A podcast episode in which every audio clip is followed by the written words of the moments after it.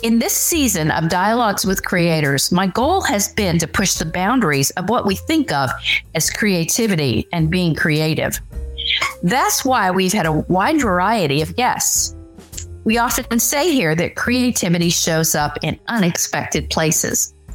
In this last podcast of the spring 2023 season, I would like to introduce you to a person who used her creativity to make the life of her family better in an unexpected way. Stay tuned.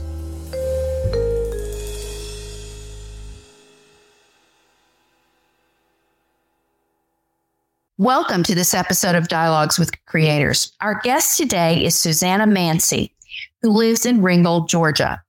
I met Susanna in late March at a function at the college where I teach and where her son, Samuel, attends. We engaged in conversation and I got excited about Suzanna's story. Suzanna, welcome to this podcast. Thank you. Thank you for having me. It's my pleasure. Uh, Suzanna, I'd like you to tell us about Samuel's early life. Well, we were blessed with Samuel uh, almost 20 years ago. And we expected him to be born a September child. However, um, Samuel never follows the rules, or he does, but it's always um, go with the flow with Samuel, as we call it. He was born five weeks early. He was premature, um, unexpected, had no reason to believe he was going to come early at all. And from that, it just kept going. Um, we were a military family at the time, active duty and he was born in Kansas. And from there, we left to go to North Carolina. And it was during um, war times that were happening. And in 2004, my husband had to take his first deployment. So while Samuel was 10 months old, his father had to leave to go overseas. And it was going to be up to a 15 month deployment somewhere in there. You know, it's always a, a given date, but never definite in the meantime, I started raising Samuel, um, like most military spouses do while their spouses are gone. Um, everything, the milestones seemed to be fine and everything went along. Um, but I kept noticing as Samuel started getting older, I decided to put him in daycare because I wanted him to have social skills because um, he was my only biological child. And I felt it was important to have other children to be around him and him to learn different things. I was also trying to finish school myself and working on my degree. Um, put him in daycare, and as time went on, I started seeing milestones changing, and I wasn't quite sure the behaviors. Samuel started uh, being very active, and when I say active, he just he would stay so busy. He was an extremely busy child. He was all over the place and didn't pay attention to things. And then I started wondering other things where he was, um, I called it like a sack of potatoes. When I would hold him as a baby, he wouldn't, he wouldn't hold on to me. He would just let go. Like he had no concept that he could, you know, fall or most children will cling on to you. Um, I noticed that in the very beginning, didn't think much about it. So as time went on, I started putting things together and, and I do that now, whereas I didn't do then because I know what I know at the moment. Mm-hmm. So I started asking, and people started saying things about him being so active. And he was so young. And about 15 months, I started noticing a few things. Couldn't quite put my finger on it. So I started asking his pediatrician, What do you think? Do you see anything different? And she just told me he was a boy. You know, boys are busy. Um, didn't think much about it. Well, I had noticed a flyer on post where they had a developmental screening.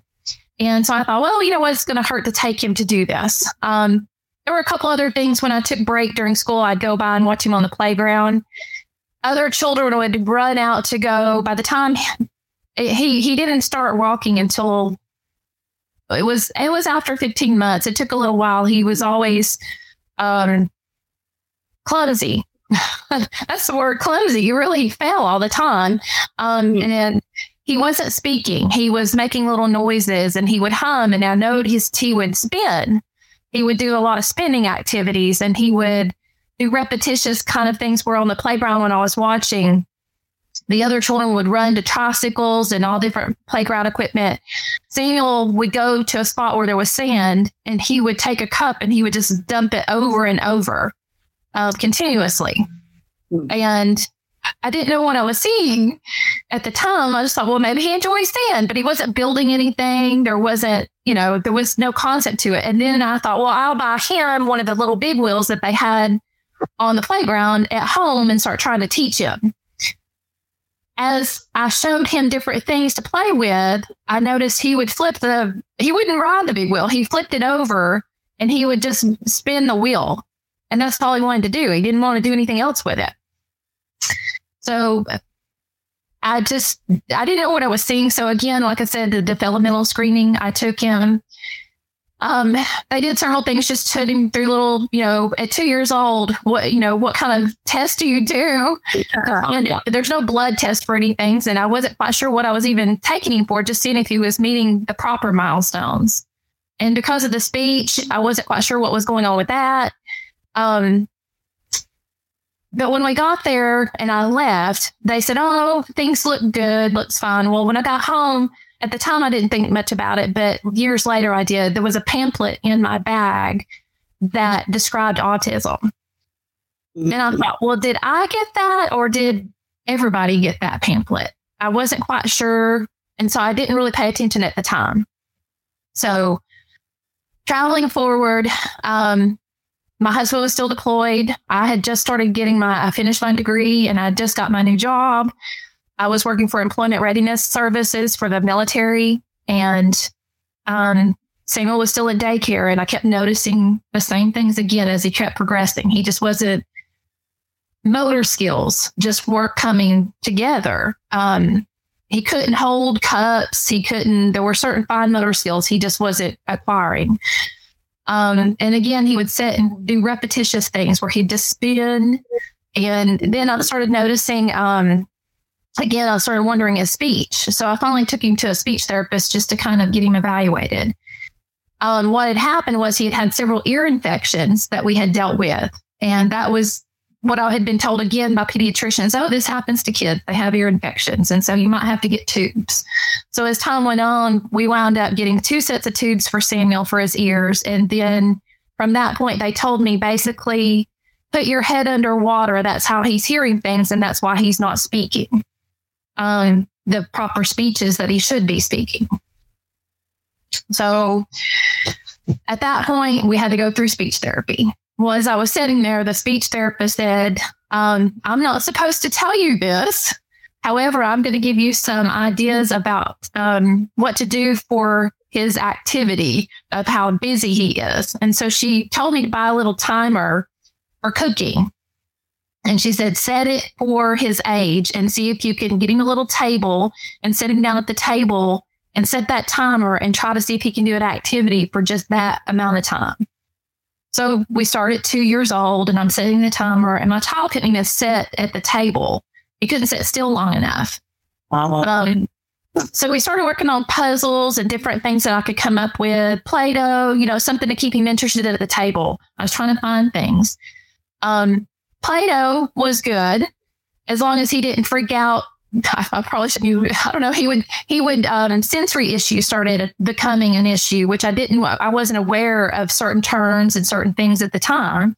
Um, but sensory become an issue because he didn't like the touch and feel of that on his fingers. He wanted to play with it, but when he got it on and touched it, it just he wouldn't know what to do with it. So I tried different things, uh, whipped cream, you know, Play-Doh, just trying to be creative with different things, puzzles. Um, so little by little, he started working with puzzles and putting them and touching them together, not necessarily doing what he should do with them. But as time went on, it just took a lot of patience sitting there with him and doing that. So this was also, we were lucky enough that because we lived on post, we were at Fort Bragg. I was able to get him in a daycare system on the military post. The daycares there on a military post are not like your average daycares. Um, they didn't have televisions. They don't show them little cartoons all day long. They work with these children to constantly teach them social skills and activities. So they taught them how to set little plates on at lunchtime and pour drinks and, you know, different things that they don't, I don't, because when I, I didn't realize that that was different when I came here to do daycare in Georgia because they have televisions in the daycare. And I, I had no idea. I don't. they do that. Um, but they, right. So there was a lot of different changes, but the daycare was actually, we were very blessed because of the fact that the daycare was what it was because they worked with the children. Mm-hmm. Um, so we had that going on at daycare. And he also had my attention, my full attention at home. So as time progressed, I kept I kept saying, I just don't know what I'm seeing. You know, there's something just not going on. And we go on the playground and he couldn't hold on to the playground equipment. He just mm-hmm. didn't know what to do with it. So finally, I just told my husband, uh, we were on our second deployment by that time now, because um, that was before psychologically they thought, you know, there wouldn't be any harm done to soldiers if we do it twice, right, in a row. so my husband came home for a short term and then he had to redeploy. And by that time, I had my job and tried to, you know, hold down the fort, as they say. Can I ask, uh, where was he deployed to? Um, he was to Iraq and um, Afghanistan. Both, okay. And then Kuwait. So I don't know if I got them in the right order, but I know there were three all in a row. Okay. Um, and were you able to talk to him frequently, like every day, or was it more spaced out than that? It was spaced out. By that time, um, we're talking 2005. Um, smartphones had just started, possibly, you know, cell phone usage was happening, but mostly we got to use Yahoo Messenger. And so texting was a big deal for us, or emails was the huge part. And every now and then we got to do a little messenger um, video. And they were very, nothing like what we have today. And mm-hmm. so I also, because we were a military family, um, I did not. My my husband is an officer, or was while he was in the service. It um, I didn't want to. He had enough concerns on his shoulders with his his men that he had to, you know, take care of in situations there. My husband's a military intelligence officer, so there's quite a bit of stress. Um, and I didn't want to add to something I didn't quite know what I was seeing. So I didn't really discuss those things with him. not that I didn't think he was worthy of knowing about it, but I just I felt that, you know, one, I didn't know what I was seeing. Mm-hmm. And the other thing, and when I did bring up things to the pediatrician, she just again kept telling me he was just a little, you know, he was just boy. He was all boy. Mm-hmm. But there was just something I couldn't quite put my finger on. And um, you know, that surprises me at that point, though, because that they were maybe that they were your pediatrician and others were trying not to alarm you, but it seems like Samuel by then was two and a half. He was, yes. That they would have been a little more concerned. We know we were not close to three at that time. Um, so between that stage and and especially at three years old, but because he had the tubes and the speech, Mm-hmm. You know, they they didn't really put that together with the speech, but he had a um, he did what what people call now it's called echolalia almost is what he would hear a tune and he would repeat that tune, but he would repeat it over and over and over. He would pick it up and he can almost hear any he can almost hear any song today and he can repeat it automatically. Mm-hmm. He knows that and he, he he's wonderful about it. And he has an amazing rote memory. Um, so terms have come to me to understand what is what now over the years, whereas at the beginning of this, you know, his life, I had no idea what I was even because at the time the term autism gave a different picture in my mind. Um, right. So that wasn't even on on my thoughts. Um, at the time, I did believe he had ADHD. Um, however, I wasn't going to diagnose that, obviously, because that's not my job. As I mean, I can notice things, but I would have to have someone help me, you know, on on the medical level. Mm-hmm. And I wasn't quite sure I wanted to because at the time there's such a stigma to the whole ADHD factor because people say, oh, there's too many people diagnosing their children. You know, they're just wanting to put them on medication and you know, so there was a stigma to that. So you just don't want to go into that quickly. Mm-hmm. So, um, about the time Samuel turned four, uh, like I said, we had done several. It was by the third deployment. And the military will not move you or spouse or help you with anything until you get orders. Well, because my husband was deployed, he didn't have orders to move anywhere.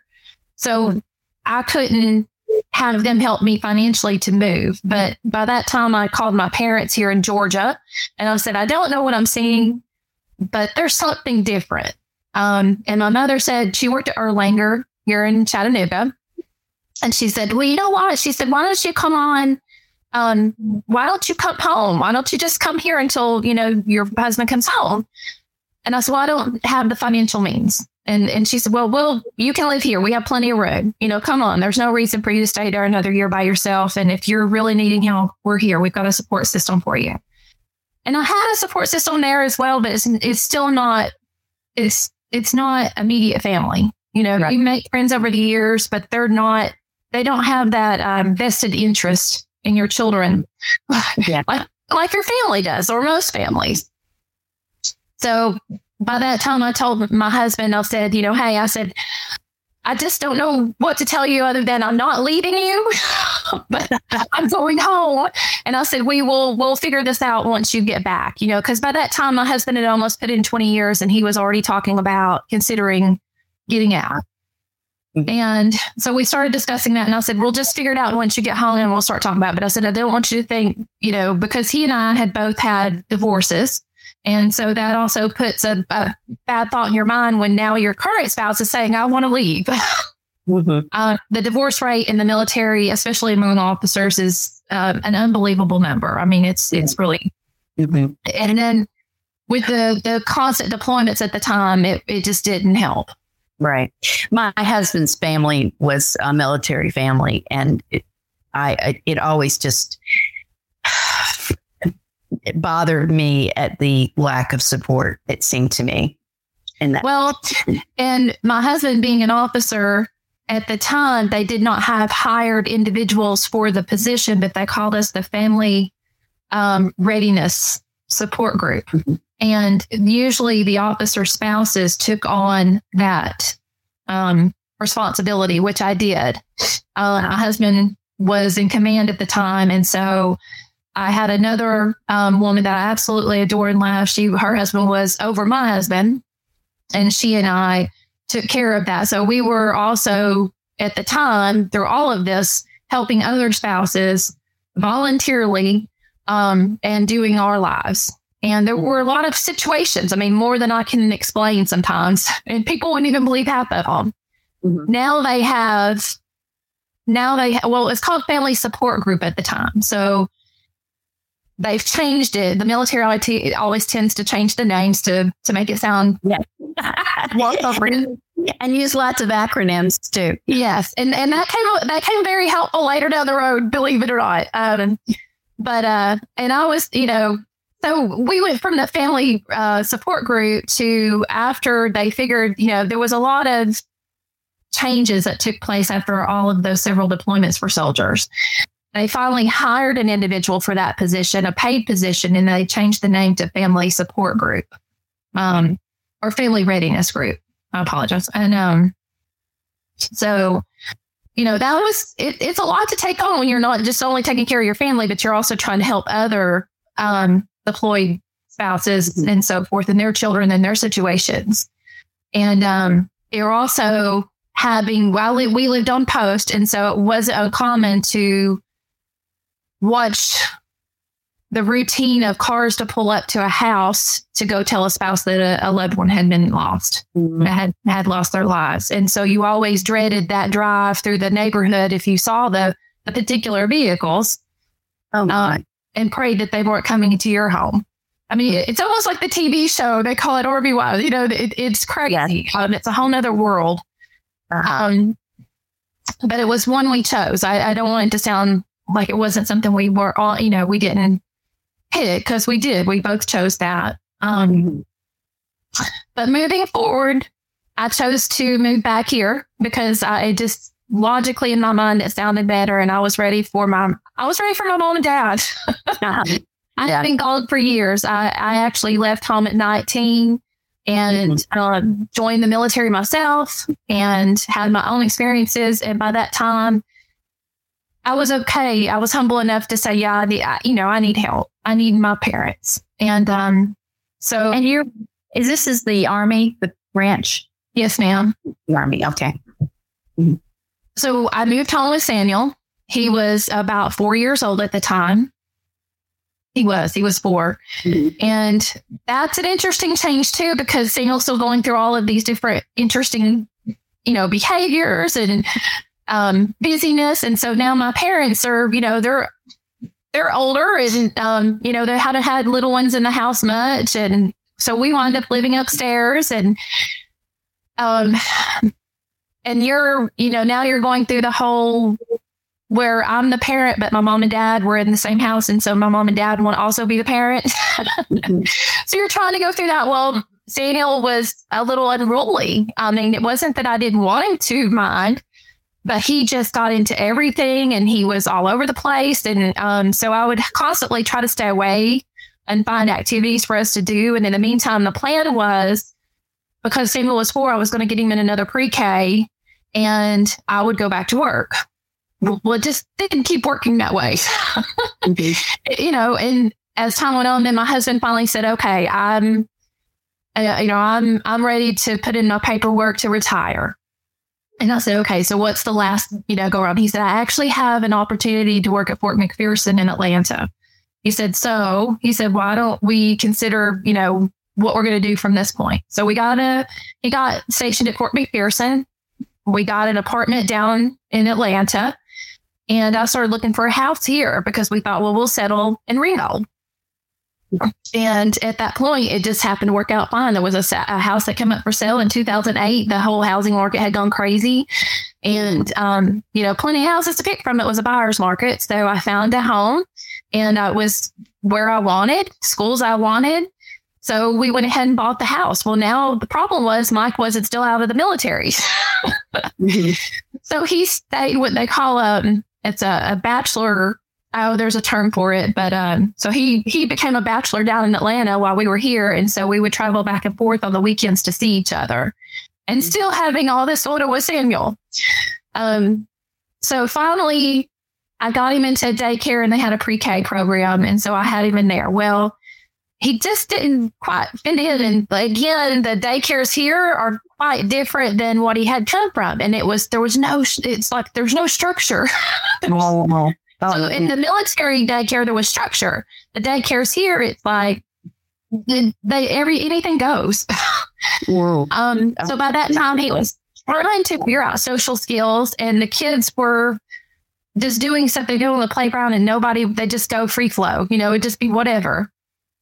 And so st- stuff started happening on the playground. Activities just started being strange, and Samuel would come home all the time, and there would always be something happening.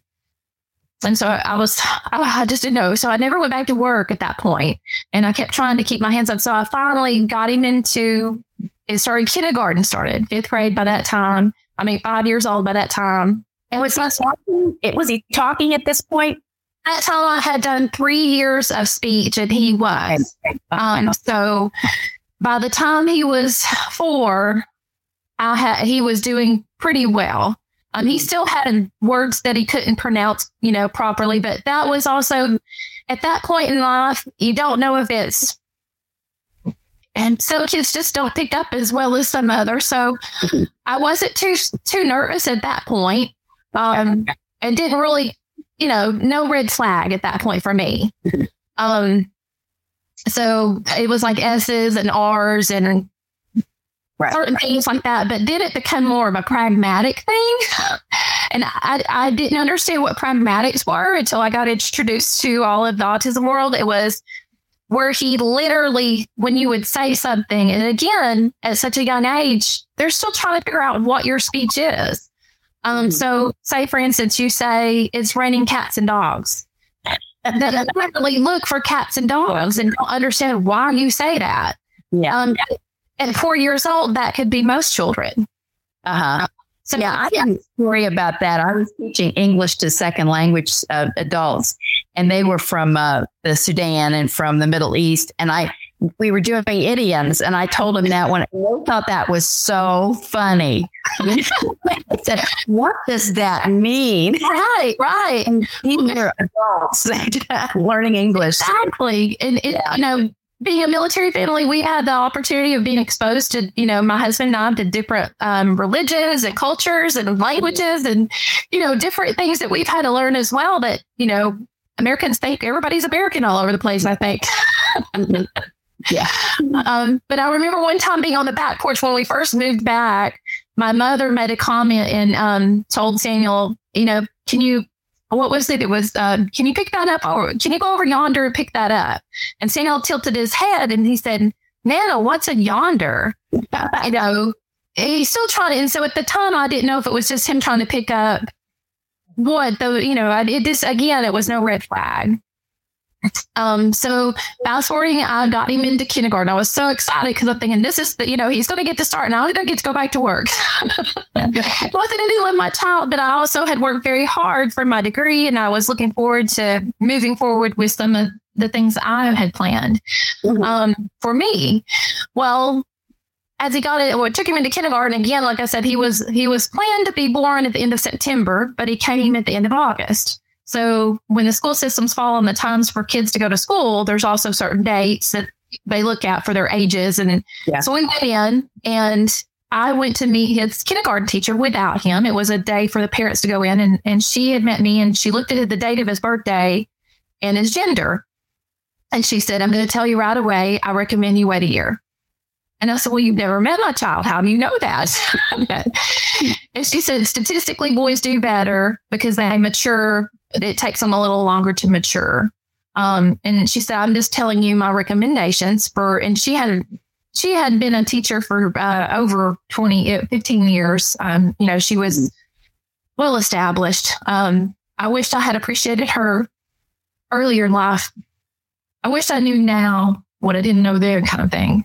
Um, but, uh, so I let I said, well, how about this? How about we let him try a couple of, you know, a week or so? How long can he try and just see what you think? And I said, I, am willing to, you know, consider what you've told me. I said, but he's done pre-K twice. I said, he's an intelligent young man. I said, not because he's just mine, but I see certain things. I said, he knows his, you know, he knew his alphabet, he knew his numbers. I mean, you know, because he's one thing about being an only child mostly is you get to give that attention. And I did. I read to him. I constantly read books. I constantly, you know, we played st- most of the time I could play uh, things in the bathtub with him. That was the only time I could do work. Mostly was in the bathtub because I could keep him in one spot and keep him occupied. So the bathtub was the hugest part of his life for activities and learning. Um, but uh, so she said, well, I think it was a week, uh, maybe a week or two they could give him. And um, so he came. And so at the end of the time frame, I said, well, what do you think now? She said, I still think what I told you. I think it, it would do him best. And said, I, I said, okay. I said, I'll wait a year. So I took him and put him back in pre-K mm. and um, let him be able to interact with other children. In the meantime, he went back to kindergarten the next year and there were just things she noticed and she wasn't um, shy about telling me. And I truly appreciate her because at the time, I, I didn't understand what she was trying to tell me. Um, but she said, I think you should have him, you know, evaluated, maybe take a look and see him out, you know, and, and teachers ha- have that fine line where they can't say certain things. And I didn't realize that at the time. Mm-hmm. So eventually moving forward, by the time of end of kindergarten, I had him evaluated for ADHD. And so I took him to a psychologist, a child psychologist, to have him evaluated. And he said, Oh, yeah, he's, you know, came back. He definitely has ADHD. He said, However, I see a mild form of Asperger's. Mm-hmm. And that was never, I've never even heard of that. I'd never even heard what Asperger's was. Um, I said, you know, and I hate to even admit this is how I responded, but I said, ask what? you know, I, have never heard of it. Um, he said, well, it's a form of autism. And I'm looking at this psychiatrist now, I'm thinking, well, Sin doesn't have autism. ADHD, yes, but autism? Um, so I was already trying to digest the whole ADHD, which I really knew in the back of my mind was there.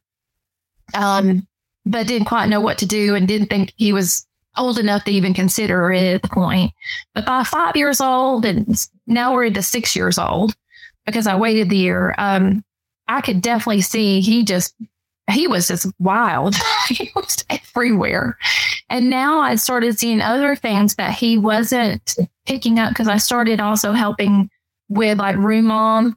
And what really helped me was seeing him in comparison with the other children. Yeah. That's when it really started. I started noticing. I thought, wow, why is he not doing those things? So again, I go back to those years where I saw him on the playground, you know, and I'm trying to put all these things together. And now I'm looking up Asperger's and what is this and what do we do and where do we go? And, you know, so I'm, I'm, you know, looking at everything I could possibly get my hands on. And then my mother, again, when I mentioned she worked at Erlanger, she said, Hey, um, there's a Siskins, Siskins Children Institute, and they got a new developmental specialist that came to town. What about getting a second opinion? Mm-hmm. And I didn't realize how um, rare a developmental specialist is even able to find one in like 500. I mean, it's, it's unbelievable. And here we have one in Chattanooga just come. mm-hmm. So, um, after we had gotten the diagnosis of the ADHD and the possible Asperger's, I had to now go through the school system. We were we're in the process of learning what an IEP is and you know the whole process of sorting all of that and where he falls. And so we also got into Siskins. And so we got the medical diagnosis and everything came back. And that's a long process. I mean, it's again, it's not a blood test. yeah. You have to go through everything. And now, you know, and you have a, a six, seven year old child trying to do all of this and with ADHD on top of it. Mm-hmm. And it, it, came back. Um, we received uh, Dr. Regina Gargas was our developmental specialist, and she diagnosed him. Um, she said, "This isn't Asperger's." So she said, "This is high functioning autism." Um, so the terms changed also because, um, and if you're familiar with uh, what they call a DSM, at the time it was a DSM four, and in 2013, I believe we changed over to a DSM 5 mm-hmm. So, based on all the criteria, the diagnoses, and so forth, we've changed terms. Um, so, and Samuel, the way he is about certain things, his is mostly social and his communicative skills. But when he was younger, it was also his uh, coordination skills, um, his fine motor skills. Mm-hmm.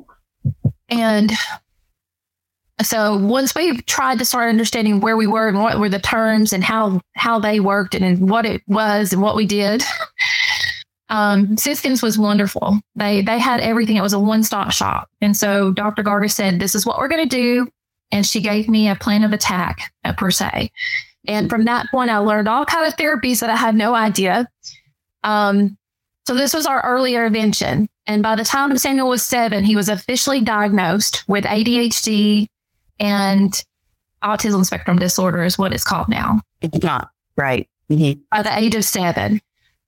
Um, so uh, that's long winded for me to tell you all of this. no, no, that's what I wanted you to talk to us about because I think your journey is it's going to touch a lot of people, and that's one reason I wanted you on here.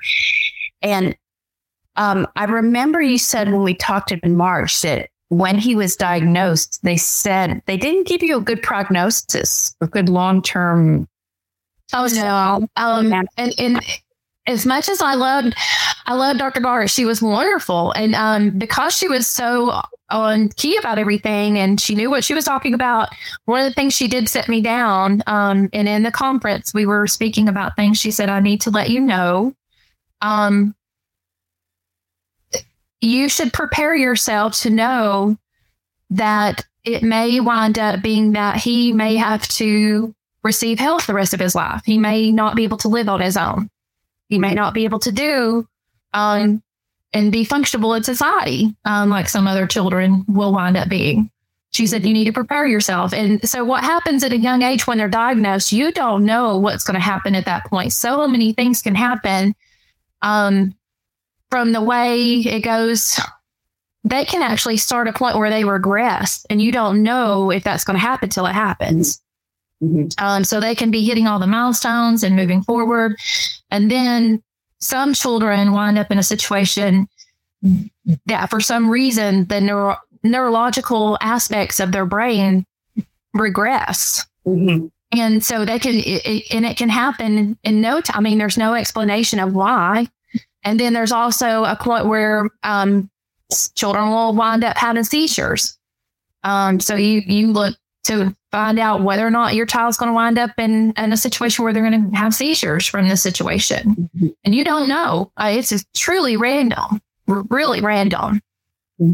And um, I'd like to jump in here too because um, my uh, I have a brother. He's 56 now, and um, some people know this about me. He lives he lives in a group home with Orange Grove, and he has very severe um, autism spectrum disorder. But of course, this was he was born in 1966, and people didn't know anything much about it. There had there had been um, you know talk. There'd been research about it, but it wasn't common. And, you know, so early on, he was, he seemed to be fine till he was two, but he didn't talk.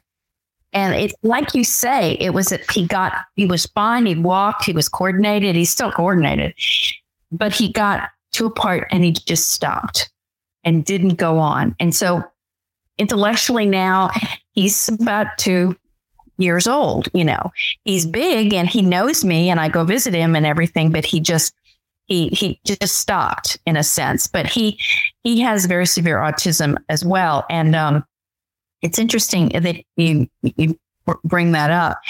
Um, and I just want to jump in here and say, in case anybody's wondering, because I want to, I don't want to have a spoiler alert here, but the whole reason I know Suzanna. And the reason I'm talking is that whatever was told her when Samuel was seven, and, and, and nothing against the professional, but oh no, no testimony to Suzanna's work and her husband's work with Samuel. Uh, Samuel's in college, and the reason that I met her was that I had asked Samuel uh, to come speak about our film program with some visiting students. It was a day for Latino students to come, high school kids. And so I was supposed to find some students to come. And I thought, oh, Samuel's really enthusiastic about being in this program, this film program we have at, with the Georgia Film Academy.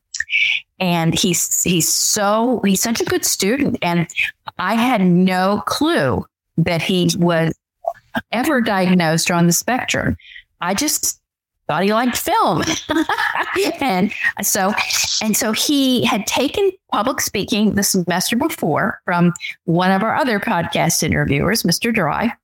And he came in and he blew it away with his speech. It was so I know he worked hard on it.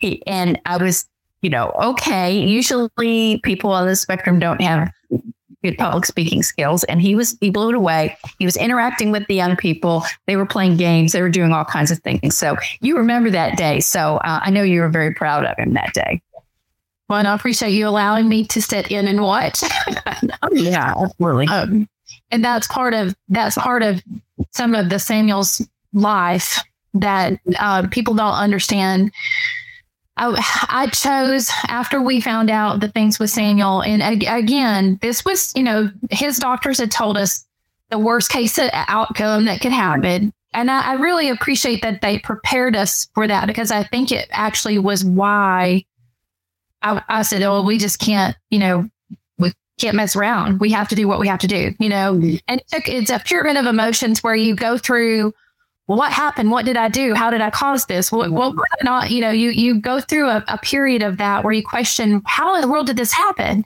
Um, then you get to a certain point where you say, okay, doesn't matter how it happened. Now, what am I going to do? And that's where we got. And and I say we because my husband, if it wasn't for my husband, um, I wouldn't be able to do the things I'm doing too. He's extremely supportive. He loves his family.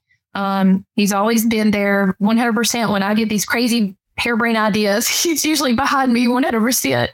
And mm-hmm. so I went to him and I said, um, you know, I'm not trying to get out of work because believe me, I've been trying to find a way to go back.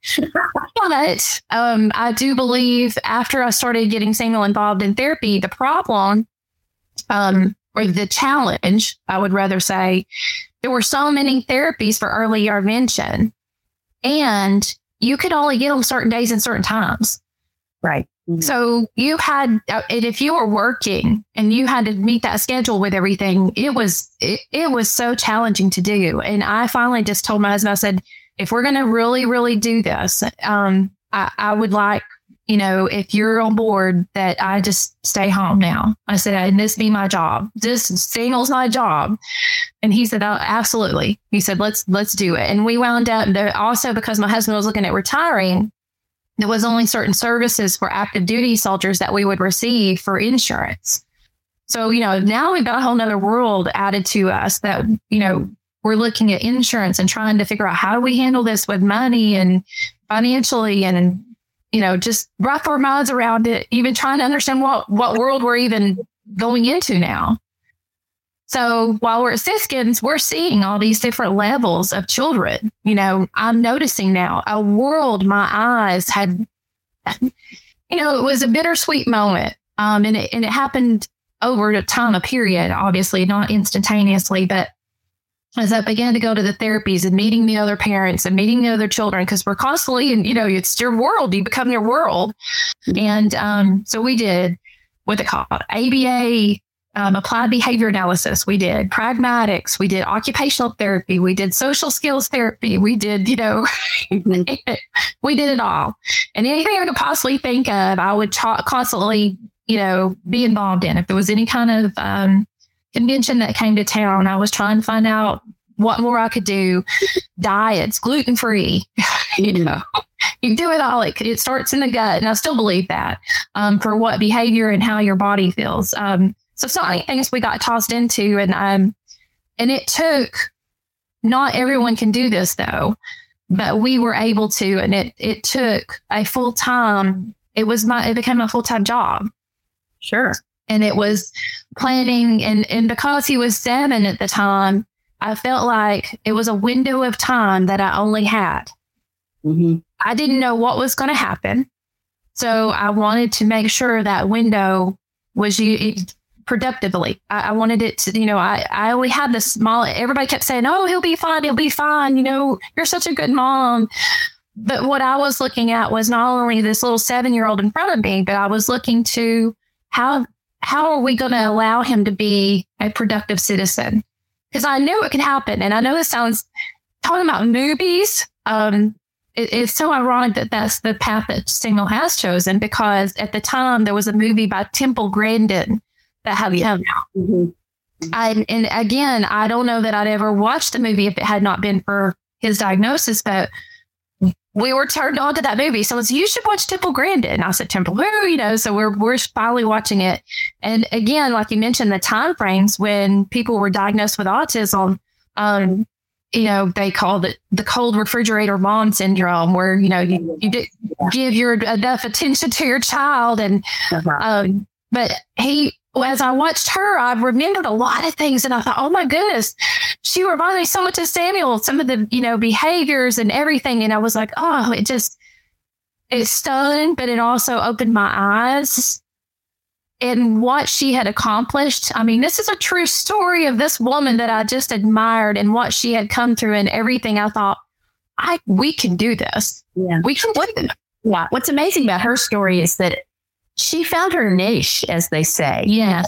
Uh, because of her sensitivity and, and her sensory differences. And she, she could understand the animals, you know, and what they went through when they were being slaughtered. And uh, that sounds terrible, but that's, that's oh, what it was animal science. Well, one of the things we were told it was in the in the conference when we were going through everything is um, Dr. Garger said, you know, I'm going to let you know he may not show empathy. He may not want to be touched. He might, you know, these are certain things you're going to have to accept to understand that's coming in your world, possibly.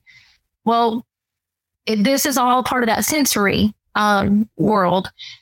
Samuel has sensory, but mine seeks sensory. He's not one of those that doesn't want to be touched. He wants to be touched. He wants to be squeezed. And so when we watched the Temple Grandin and she had found out how it calmed the cattle with the squeezing machine, I said, Oh, that's Samuel. that's Samuel.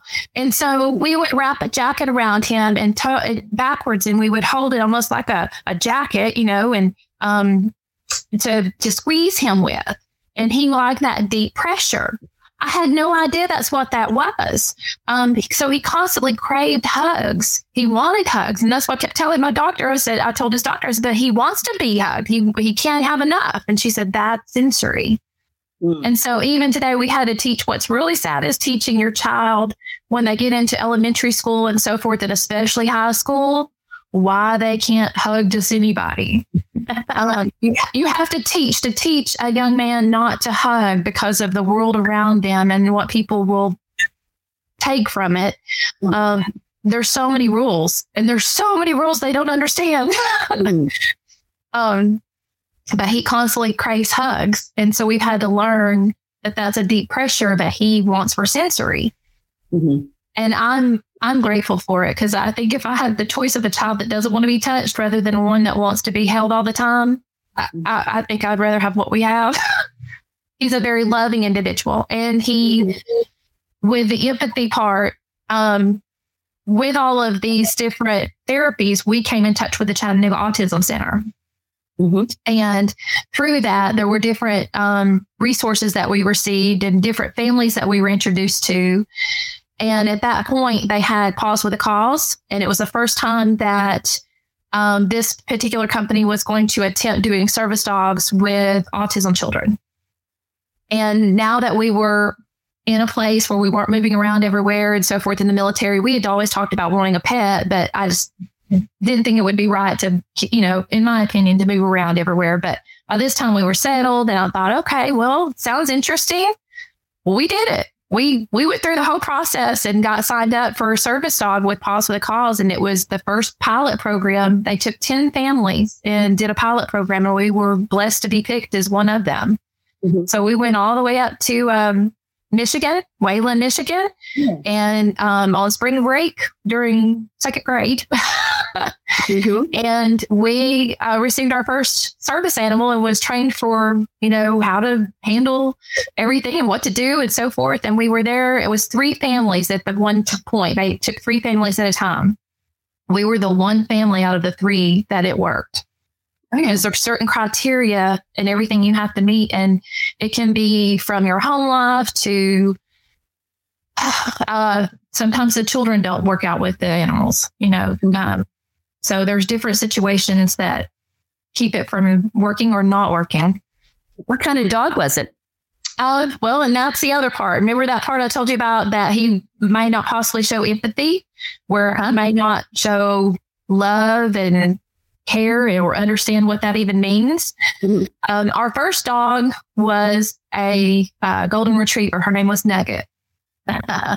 And we were so excited over because he wanted a little girl dog so bad he couldn't stand it. He said, I hope I get a girl dog. I hope I get a girl dog.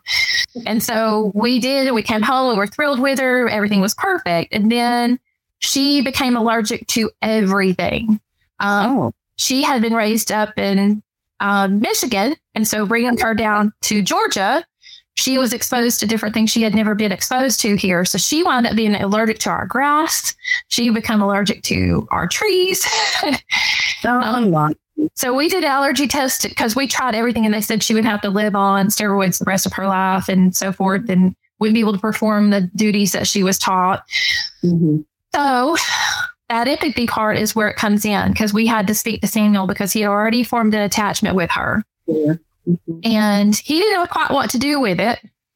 And so he went in, got a box of tissues when we were telling him, and he got a radio. And at the time, oh my goodness, I can't, um, a picture of you is the name of the song. And I'm trying to think of the name of the band, but it was on a CD we'd had. And so he brought the radio, put it on the table, put the box of tissues, put a picture of Nugget in front of him, and played the song. And he sat there and looked like he, uh, he's going to be so embarrassed I tell this, but looked like he was having a bowel movement, trying to look like it because he was, he was just, you know, doing this with his fists and squeezing his eyes. And I said, Samuel, what are you doing? He said, I know I'm supposed to feel something and I don't know what this is, but I see people cry and I think that's what I'm supposed to do. And so finally he squeezed one or two little tears out And he knew that's what it was supposed to feel like. And I saw then my son was not have empathy. I saw then because of that dog, because of that moment. So it's in our storms, they say that we see the rainbows. And, you know, at that moment in time, I, it gave me even more hope. And so when we told them the situation, they said, well, what do you want to do? Do you want to not, you know, move forward or we, we can try another dog, you know? And I said, well, I don't know. You know, this has just been such a, a crazy situation. And um, I said, we're willing. Well, and we think it should be done as fast as possible, you know, because that way we can keep that connection going and move forward. How long did you have the nugget? we had her for about six months. Oh, okay. Um, Bless her heart. um, probably a little, maybe even a little long, but enough for attachment, you know, because we went through the training. We made a big deal about going up to, you know, what we were doing. And, you know, it was a huge family affair, right? She, she'd been welcome to the family. Everybody was, you know, all the entire family, even my, you know, my parents and my, you know, and so forth. Well, I have a golden retriever and they're very sweet. So oh, she was, yes. Byron is a jerk sometimes. He's always no, well, and, and it was our, our time experience as Samuel with a with really an animal. I mean, it it would yeah yeah. We had no, we had a cat. No, we'll but I didn't. I didn't. We gone and got a um, a cat from the the pound, the rescue cat, mm-hmm. and we did have a cat, but the cat wasn't a dog. no, we want cats. We don't talk right. Um, but Nugget being the way they had trained her, um, it's unbelievable the training they went through with this dog. It's just they taught them how to if if they want to sleep with the children for deep, um, you know, for that deep pressure, um, for motor skills to play games with them, um, just on and on communication. Because when he was out, he had to speak to people because they would say, "Oh, what a beautiful dog you have," and so you know, there are pros and cons because then the people want to say, oh, well, what's the dog for? you know, because yeah, I want to know what does the dog do for your kid? And so, you know, they don't realize you're, you're, they're asking you to say all the challenges that your child has in front of your child. Yeah. Yeah little bit of advice there, folks. um, service dog, mind your own business. they always want they always want to pet them, and so you know, and also to tell them please don't pet for the safety of their training. You know, um, but so moving forward, it was less than forty eight hours. Possibly caused uh, flew another dog in, and his name was Flash. Um, and he was a Labrador. He's a Labrador. And when he got here, I wasn't sure what to expect because Nugget was so calm and sweet. Uh-huh. A little girl, right? Well, our representative pulled Flash out of the car and he was everywhere and he was just so excited. and I said, Oh my goodness, I said, he's so much like Samuel. I don't know if it's a good idea so, um, but as he got, you know, acclimated with our home and we had to do the training, um, Flash wound up being with us for almost 12 years. And, um, we chose not to have Flash go to school with Samuel on an everyday basis, but to help transitioning phases. Like he went to middle school with him to help show lockers and go down the hallway. And, you know, so he could talk because he would tell Flash things that he wouldn't tell us. He would have conversations with him and tell him anything. So the one thing about Flash was children that are on the spectrum, and, and I will say not everybody can't do this, but they tend to hyper focus on certain things and they want to talk about something over and over and over and over. Mm-hmm. Samuel loves a an Asian show called Kamen Rider, and it's a very beginning kind of show of Power Rangers.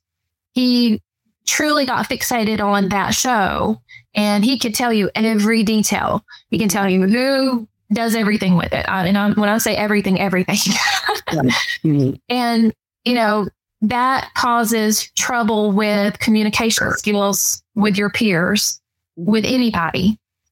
And so Samuel became very focused on that. And he couldn't understand why nobody would want to carry on that conversation with him.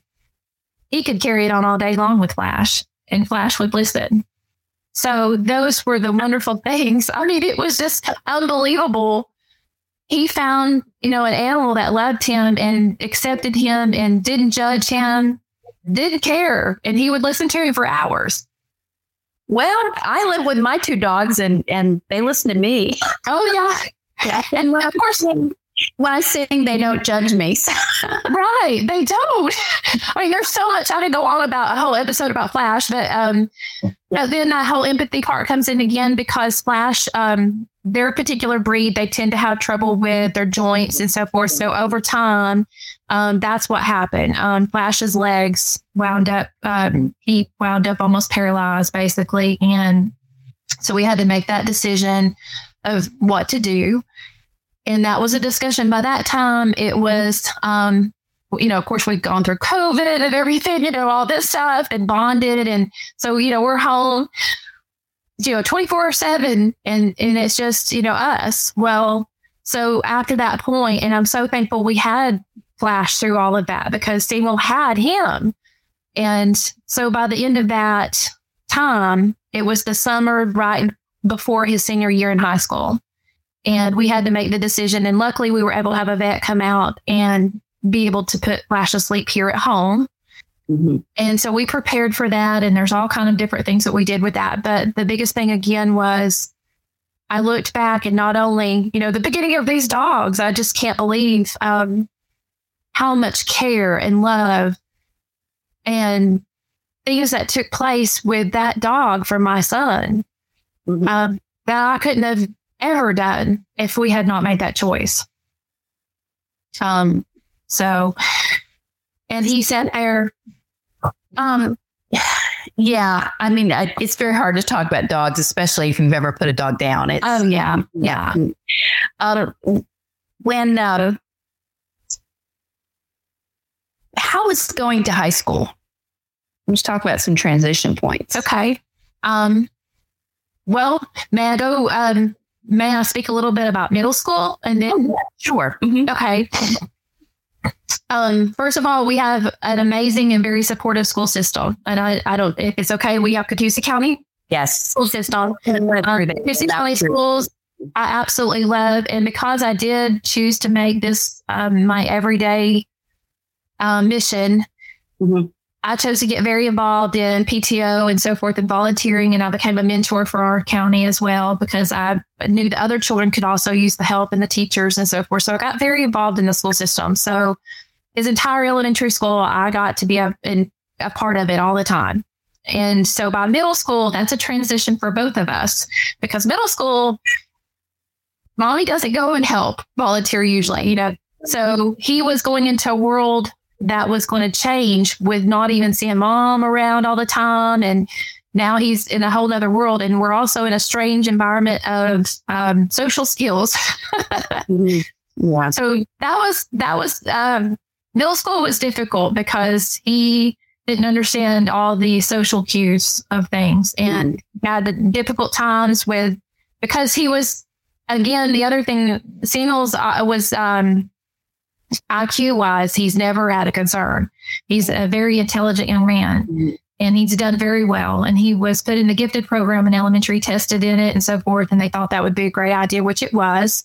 Um, and so by middle school, he was still in the gifted program, but um, it became a little more challenging because he also, because of uh, motor skills, his handwriting, he, we also had to do handwriting therapy because the motor skills in his hands was a difficult um, time for him to be able to try and write, um, just handwritten works. By that time, we were going into a transition of kids were starting to get um, Chromebooks. And so a lot of things were going digital. But he had those few teachers that weren't ready to do it. And so when he had accommodations for handwriting, um, and he was in gifted programs, they weren't quite understanding. They couldn't understand that. It's almost like they wanted to say, well, this is just defiance, not not um, an illness or or uh, you know. it was like I could almost somehow you could teach it out of them, or you could, you know, there was a few, not many, but um, so that was hard and difficult because it's also a point where you're, you know, that fine line where you're trying to teach a young man to grow a little more and get prepared for high school, but they're still having trouble figuring out where they fit, and then on top of that, add ADHD and autism. Right. So by the time we got to high school, he was dreading the transition because he was scared. He had heard stories. And so anything um, he would see on TV, he would almost believe. So I had to be careful about what he watched on television because that became real to him. You know, he thought he would, uh, it's almost like he would take behaviors from a television show and he thought that's how he would have to be. Um, so he, you know, that's his way of understanding how he was supposed to to do things. And so I had to be really careful about what he would listen to, what he would watch. Um, like even with the Kamen Riders and the Power Ranger kind of thing, I wanted to make sure he didn't think it was okay to kick people or punch people mm-hmm. because everything is literal, right? So if you see it, what everybody else is doing. That's an interesting thing I had not thought of that that um, their exposure to media that I don't I don't know if it's is it a sense that he can't make the distinction that that's play or just it's how he perceives it? When we did a lot of role playing as he grew up, so there were uh, social stories that we would have to do, and so role play became a huge part of what we had to teach. I'd say, okay, well, let's do scenario A, or let's do scenario B. You know, let's let's do two takes and see what you think. And so we would constantly, I mean, while people are doing their normal and, and sports didn't become a thing either because of certain um, things that happened with Samuel. Also, he had issues with his feet, um, and he had to wear, wear AFOs um, for most of his life. He also had spasticity issues with his ankles and his feet. So by middle school, though, we had ran into another doctor that had offered to do surgery. And so we had that performed on his feet, and he was able to get out of his braces. But by that time, the milestones of young men when they are hitting a sports arena and trying to learn those things, that time had almost pretty much passed. Yeah. And because he also wasn't still gross motor skills were still not as coordinated as others, um, he's the young man that'll probably get beat up in a dodgeball game, you know, because mm-hmm. you just don't have the coordination that some other kids do. Mm-hmm. So it's not fun for him, but he found his niche with music. So he up joining chorus in middle school and he loved it and he's got an amazing voice. Mm-hmm. Um, so he did find that activity, but then by the time he got to high school, he wasn't sure how to get involved. So we decided to concentrate on academics. And by high school, when you are such a academically gifted individual, most of the time people will look at your grades and they'll say, oh, Okay. And that's how they look at an IEP. They don't necessarily look at it as, oh, they're on the spectrum, um, which is good and bad. Um, but there were a lot of social skills that didn't get, um, it, it's kind of like as long as they're not making any noise on the radar, they don't get, they don't need any help. Because there's a, but that's true because there's other children that need more help than some. Mm-hmm. And I was also available. So, um, so I stayed actively involved. But as far as uh, high school, it was a transitioning of understanding the social skills with how that world worked. And now let's throw the internet in. Don't even get me started on cell phones. Oh yeah, and social media. No, right. So there's all also the mix of that. Um, yeah, right. And then the one thing I did notice as Samuel grew, I was more concerned about you know, social skills, uh, pragmatics, uh, motor skills. But what I didn't realize was how much anxiety that these young people wind up having. Mm-hmm. And so his anxiety in high school was off the charts. Oh. Um, because he was trying to figure out what to do with all of these things now. And um, so we became one of the concerns we had during high school years was just trying to deal with anxiety. Creativity shatters boundaries. Our guest on Dialogues with Creators for this episode is a woman who has helped her son, and in so doing, has shattered misconceptions about what autism spectrum disorders are and what those with that diagnosis can achieve. Stay tuned.